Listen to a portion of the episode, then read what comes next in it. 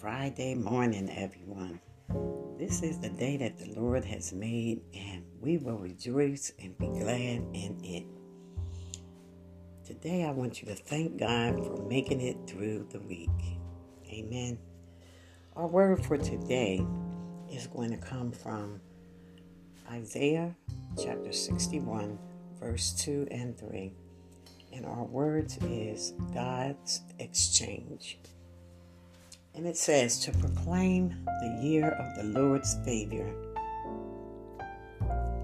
to comfort all who mourn and provide for those who grieve in Zion. Amen. And the meditation thought for this scripture today is this. Here, the prophet Isaiah brings a bit of good news to the discouraged people of God who were in great difficulty at the time because they had been taken away into exile. God Himself promised that He would show them great mercy. He would punish their enemies and comfort those who mourn.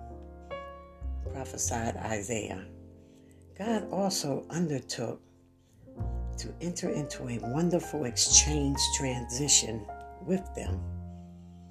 He would give the nation honor instead of punishment joy in the place of sorrow, and gladness rather than heartache. Amen. People are mostly the main reason for our heartache. They disappoint us or they persecute us. We are also heartbroken when we lose people whom we love. Whatever the source of your heartache, God really wants to enter into an exchange transition with you just as he did with his people in the time of Isaiah. He undertakes to exchange your f- funeral clothes for party clothes, to give you honor instead of pain, joy in the place of sorrow, and gladness in the place of heartache. Amen. He wants to make a covenant with you, just as he did with Israel of old. If you are willing to do this, you will be able to rejoice in your God and be able to sing a song of praise to his glory. Amen. Amen. So pray this prayer with me this morning.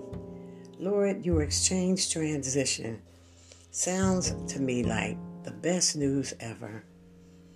I really want to come and exchange my heartache for your joy so that for the rest of my life, I can be your covenant child and can also rejoice in you and be glad.